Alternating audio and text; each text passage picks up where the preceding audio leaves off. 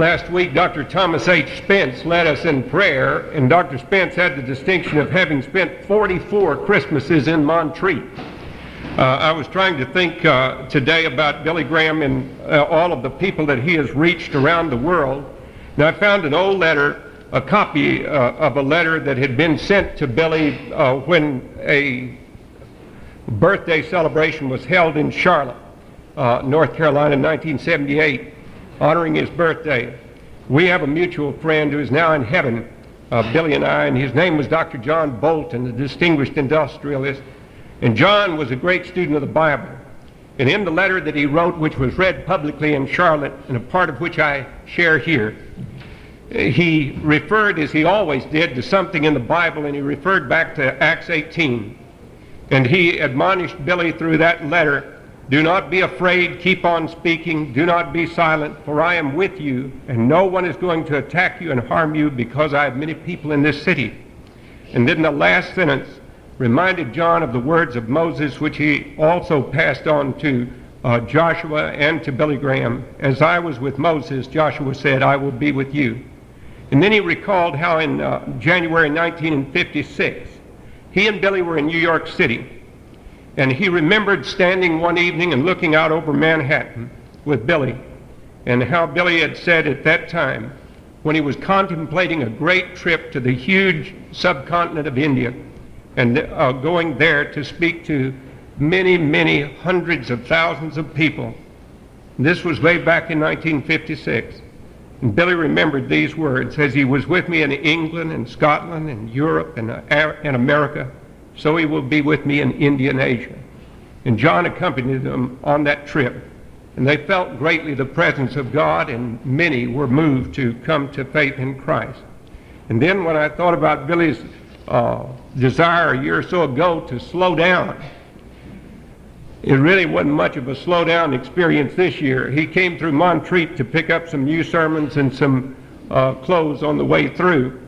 Uh, but he spent the year uh, preaching in uh, Alaska, and then he preached for four or five months in, in England to hundreds of thousands of people in face-to-face audiences, then went to Korea to speak to a million people face-to-face in one huge gathering, then came back to Russia uh, to preach in many parts of Russia, and then went to Vancouver in British Columbia to speak uh, there in a great crusade. So if you've slowed down, Billy, I don't want to be around when you speed up. We, we are thankful for your ministry. There's no real words to say in introduction, but there is the responsibility that we have to thank you, and we want to thank you for speaking at this service.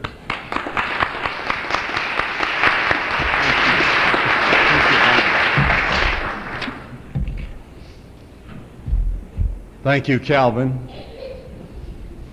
Someone approached me this week on the telephone. They didn't approach me officially, it was just a joke. Uh, but they're members of a church in Asheville that is looking for a pastor. And they said, Would you be interested in uh, being a candidate? And I said, Well, I said, uh, Yes, I would be interested. I said, uh, Would there be opposition? he said, Well, there'd be some because a lot of people in our church think of you as a Presbyterian because you, you spend, uh, when you are here, you go to the Presbyterian church in Montreat.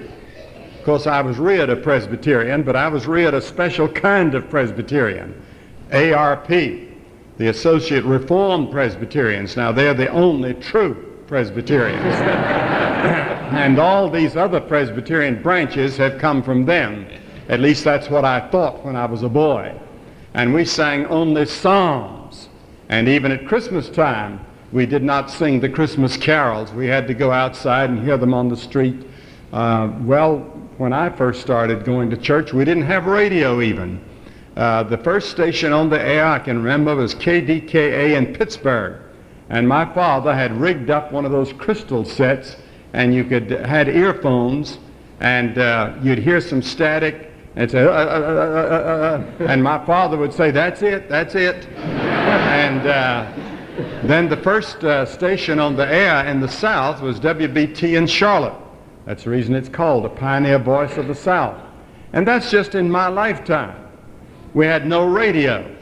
no television. I tell my grandchildren no television, and they think we came from the Dark Ages.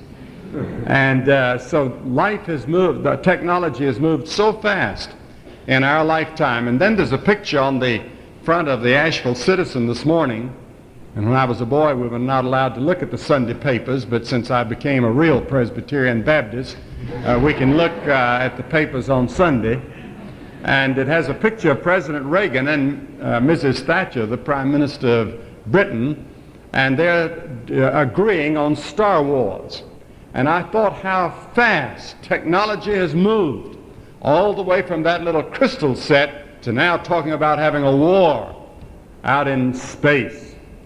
And then joining with the Soviets, perhaps, to send uh, a mission all the way to one of the outer planets. It, it's an unbelievable world in which we live. And if man were good inside, and uh, we could join hands together with peoples all over the world, we could build a paradise in this universe, on this earth. But unfortunately, man is not good inside. Man has a heart problem. And that's why our Lord Jesus Christ came. Because that passage, uh, peace on earth and goodwill toward men, is peace on earth, goodwill toward men of goodwill. And we do not have men and women of goodwill today.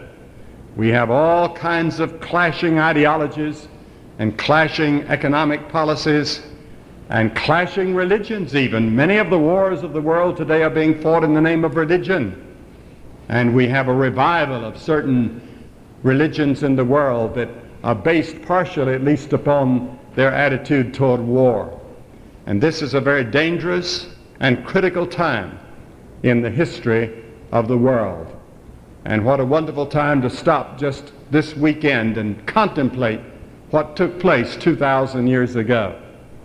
And I want to read uh, another little passage uh, from uh, the second chapter of Luke, and it's uh, known throughout history as the Great Magnificat by Mary in which Mary said, My soul doth magnify the Lord, and my spirit hath rejoiced in God my Savior.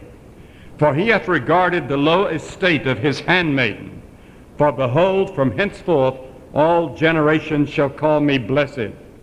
For he that is mighty hath done to me great things, and holy is his name. And his mercy is on them that fear him from generation to generation. He hath showed strength with his arm. He hath scattered the proud in the imagination of their hearts. He hath put down the mighty from their seats and exalted them of low degree. He hath filled the hungry with good things, and the rich he hath sent empty away. He has helped his servant Israel in remembrance of his mercy, and he spake to our fathers and to Abraham and to his seed forever. And I thought as we were singing Christmas carols a moment ago and we were singing Silent Night, last Sunday, a week ago today, at the same time, we were in New York. And I said, let's go out to the, what some people think is the worst part of New York and go to church. We went to the Bronx, to a little tiny Baptist church in the Bronx. Now, it looked like an atomic bomb had hit the Bronx. Windows are out everywhere. Stores are boarded up gangs fighting, an average of two or three murders a night just in the Bronx alone, and many people are raped, many assaults, many robberies are taking place. And we went to this little Baptist church, and uh, it had been a church that had been abandoned. They couldn't find a seminary student or an ordained pastor of any denomination to take this church that had formerly been a Dutch church in the center of this terrible uh, place. And so there was a, an old man who had worked for the telephone company for many years, and now he was retired. His wife had been a dental surgeon or a dental surgeon's assistant on Madison Avenue, and they had retired. He had had a year of seminary back in the late 40s, and he knew a great deal about the Bible. He memorized great portions of it while he was at work with the telephone company. He went around passing out tracts everywhere. And so he took this church. He's had it for 10 years. And it was filled on Sunday morning. Black people and Puerto Rican people, maybe about six or seven white people were present. And we sat there and listened to this man of God as he opened the scriptures. And uh, he told a story that I asked him a little bit about it afterward. He went to a Presbyterian church in New York, a very fashionable church. You would know the name of the church and you would know probably the name of the minister. And he stood at the door after the service and he asked everybody that came out of the service, he said, Can you quote a verse of Scripture? And he found a few that could quote parts of John 3.16 and a few that could remember the bits of the 23rd Psalm. And uh, he found one lady that had been going to that church for 40 years that could not quote one verse of Scripture. So he went to the pastor and he said, Pastor, he said, uh, You don't know me, but he introduced himself. He said, You've got a church full of dummies. Said, Did you know that? And the minister looked at him and he told his story, what he had done, and the minister started crying. He didn't get proud or angry or mad. He took it very humbly and submitted himself to what was being told him by an older brother in Christ. And to make a long story short, that minister a few months ago started preaching expository sermons just from the Bible. And suddenly the congregation began to light up. The attendance has gone up by about 20% since he began to preach straight from the Bible. And then he started a scripture memory course in the church and a nurture group in the church and all kinds of Bible study groups in the church. And the church is now changed and is taking on new life because one man who is a layman had the courage to go and talk to the minister and tell him what was wrong because the minister told him I knew something was wrong in the church, I, but I didn't know what it was. And this minister believed in the Bible and believed in the things of the Lord, but he was a topical preacher who preached on the agenda set by the New York Times rather than or one of the network news programs rather than by the Word of God. And so here we find a carol. Now, there was a carol that we just sang a moment ago uh, that was written about 19 or 1815 or 18, somewhere in there. They, were in the, they had been in the middle of a, of a great war that had involved Austria, and this was in the Austrian mountains near Salzburg. And on this particular evening, the, it was Christmas Eve, and the organ had broken down, and the church was going to be filled with young people who were going to come and sing Christmas carols, but they didn't have an organ, and they didn't really have a good Christmas carol to sing. So the minister walked out under the stars that night before the service. His name was Joseph Mohr. And he looked up at those stars as they were glistening, and he thought about that first Christmas night when the shepherds heard the angels. And he wrote down on a scrap of paper those words that we have just sung. And he carried it back to the organist, and the organist put a tune to it, and they sang for the first time what has become our most famous of all Christmas carols, Silent Night, Holy Night. And a carol is a stanza that is set to music. It was often chanted, or they would say it in unison because it says the angels said. It doesn't say they sang, though I don't quibble over that. I personally think they sang. I think something's wrong there. I'm sure they sang. But the scripture says that they said. But uh, if you say it in unison and chant it, uh, those of us that have had the opportunity of being in liturgical churches this past year, John Akers and I sat through a number of, of uh, services that lasted three hours where you stand through the entire liturgy. Uh, the liturgy of the Orthodox Church in the Soviet Union, one of the most beautiful liturgies in all the world. And I had an English copy of the liturgy and I could follow along. And if ever there was anything based upon Scripture, it's the liturgy of the Orthodox Church. And then when they'd finished the service, they would bring two pulpits out in front of the chancel, and one for the interpreter and one for me. And that's the first time, as far as we know in history, it's ever been done in the Orthodox churches of the Soviet Union and in these great cathedrals, a metropolitan, and on the last day, the patriarch who is the head or the pope of all the Orthodox Church presented me and to preach the gospel. And on that day, that last day, I preached on you must be born again if you're to see the kingdom of God. And those people listened. And when it was asked that people lift their hands if they wanted to receive Christ into their hearts, many would lift their hands. And the patriarch got up afterward and he said, This is what we need in our churches. And he said, We hope Mr. Graham will come back and preach these same kind of sermons to our people because we are hungry for this kind of message. And so it was a tremendous privilege to be in that country and to be in all of those countries in Europe and Asia this past year and preach the same gospel wherever we went.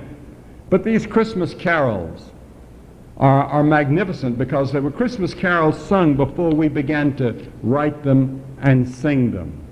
And uh, they were sung, and one of them was the one we've just read Zechariah, the priest, his word, his, uh, who was the father of John the Baptist. And his name means God remembers, and his wife's name was Elizabeth, and her name means his oath. God remembers his oath. And God had made oaths and promised through the prophecies that someday Messiah was going to come. They thought he was going to come riding on a great chariot with great armies with him and going to sweep all the enemies of Israel away. But he came as a little child in the town of Bethlehem.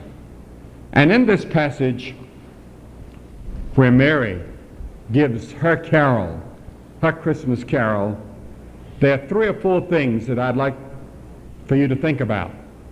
First, he says, He hath showed strength with his arm.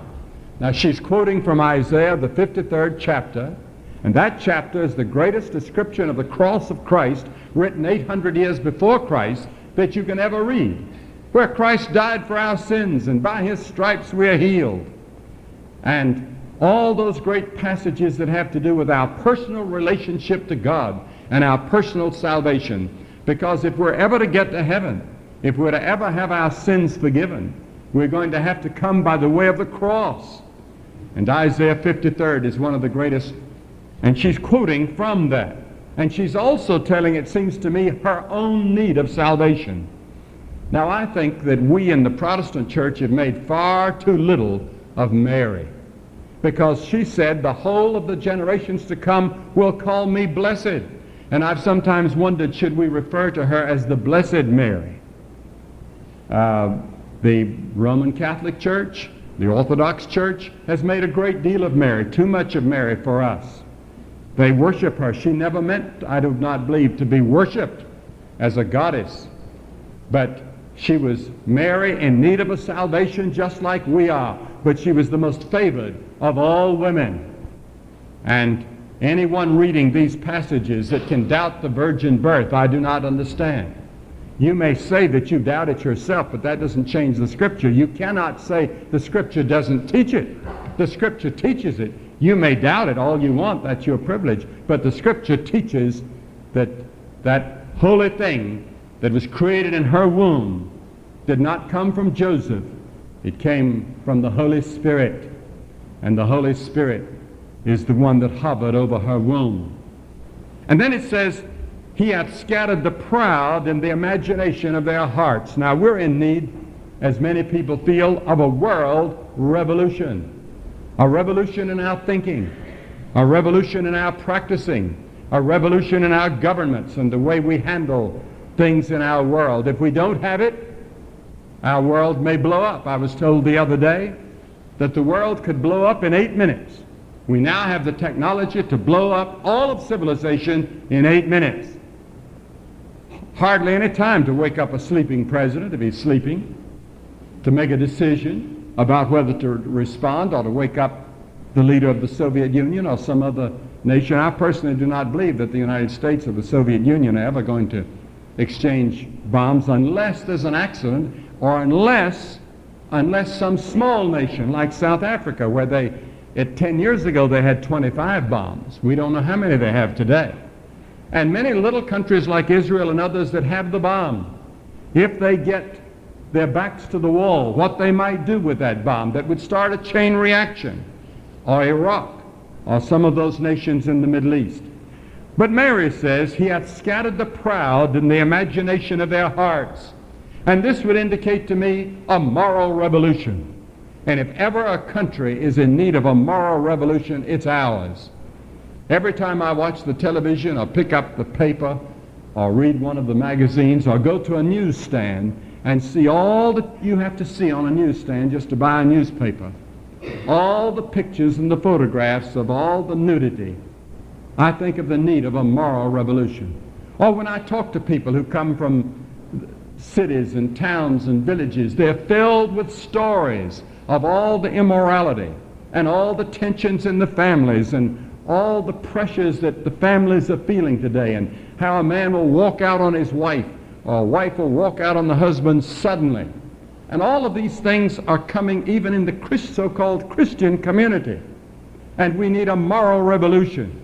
We need God, the Holy Spirit, to come in mighty power and bring a great spiritual awakening and moral awakening to our country and our world. And then the second thing, he hath put down the mighty from their seats and exalted them of low degree. This would indicate a social revolution. Sam uh, has just come from uh, Nicaragua. It was my privilege a number of years ago to hold, uh, well, I've held two crusades in, in Managua and Nicaragua. And the thousands of believers that were there, and when he was there, he saw many of these believers and in the midst of all that is going on in Nicaragua, you ought to pray for the believers because there are thousands and tens of thousands of them there that believe in the Lord Jesus Christ and worship Him. But anyone traveling through Latin America or Central America now, or in those days, even more in the days that I spent a lot of time in Latin America, you see the great gulf between the rich and the poor. For example, we were in Peru once. And I remember they told me about people who lived in Spain or they lived in the United States or in Mexico and they owned these great haciendas of hundreds of thousands of acres and the peasants that worked and got nothing. They couldn't even leave the hacienda. And uh, the people were absentee landlords. Well, anyone with any foresight could see that something was going to happen or it had to happen because it couldn't go on like that. And we need to pray for the believers, though, because there is a rising middle class in Latin America. Mexico is in trouble, Guatemala is in trouble, and um, many of those countries, some of them are getting settled down, like Argentina, where we hope to go uh, late this year for a crusade in their great football stadium that seats about 85,000.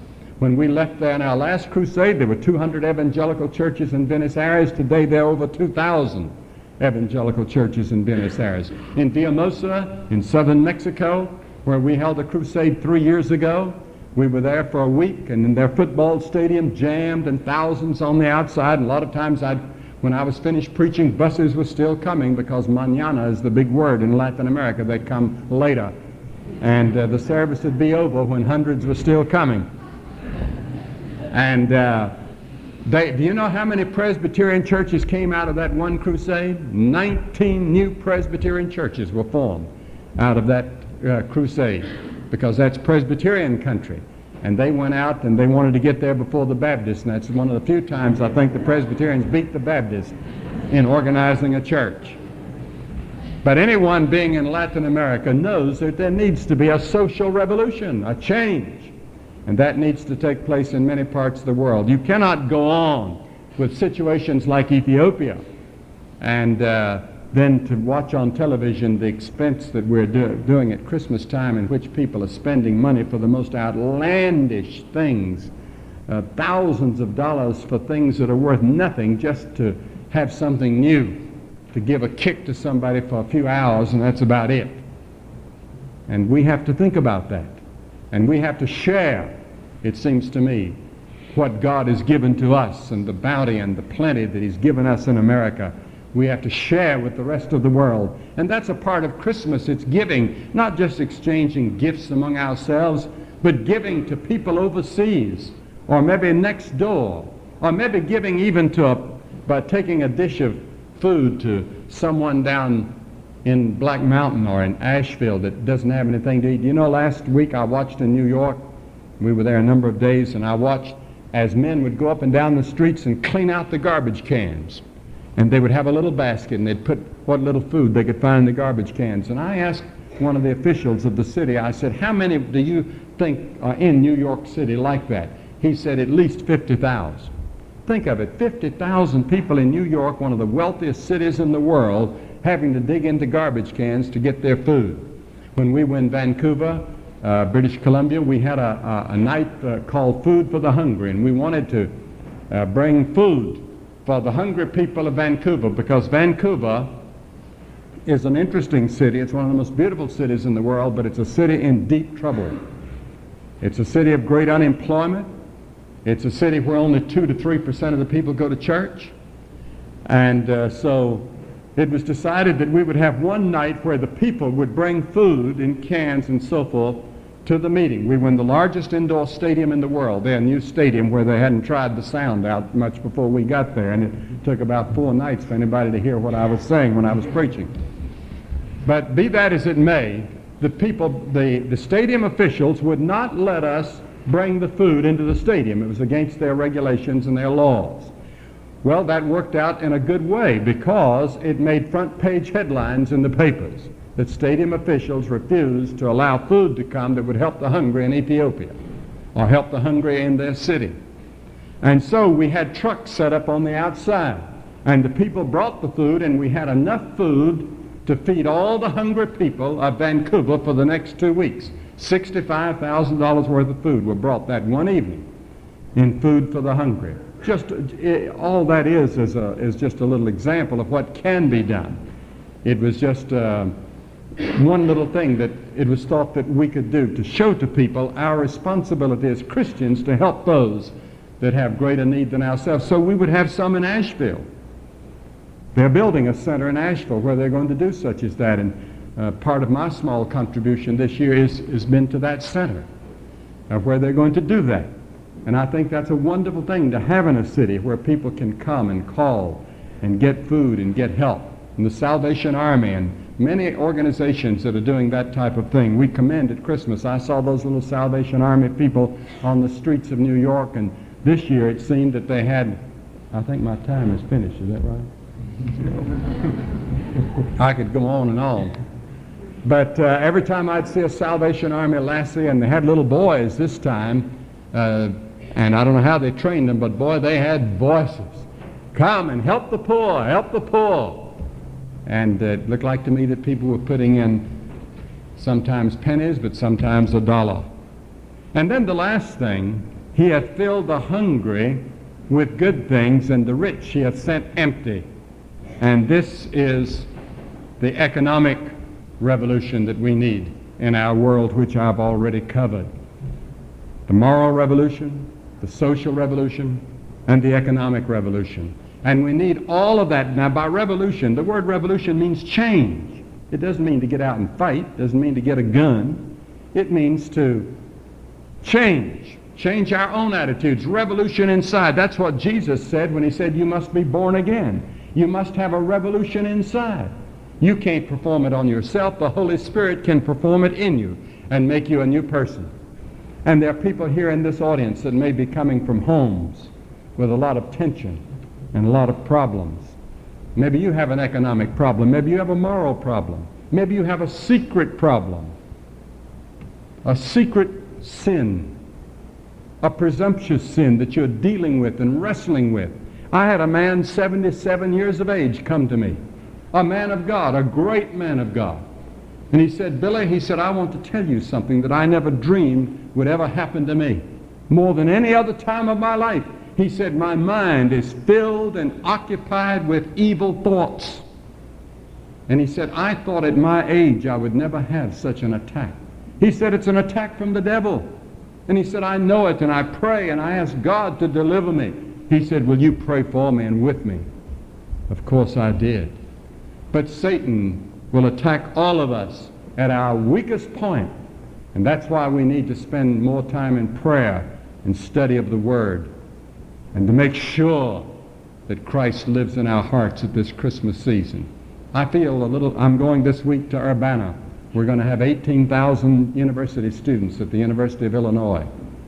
And it'll be my privilege to be one of the speakers as I have been each year for many years. And they're going to be coming from universities from all over America and all over the world.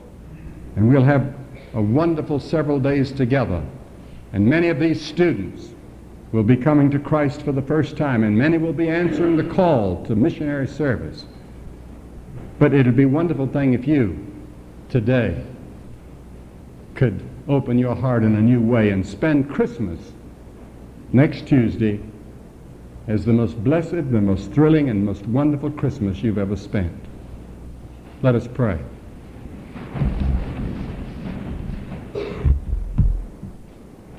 Our Father and our God, we pray that the Holy Spirit will come into our hearts in a new way and convict us of our sins and bring about this revolution inside of us called a new birth, born from above, the work of the Holy Spirit to change us and give us new attitudes and new dimensions in our lives, a new love and a new joy and a new peace. And may the peace of Christmas be in each of our individual hearts. For we ask it in Jesus' name. Amen.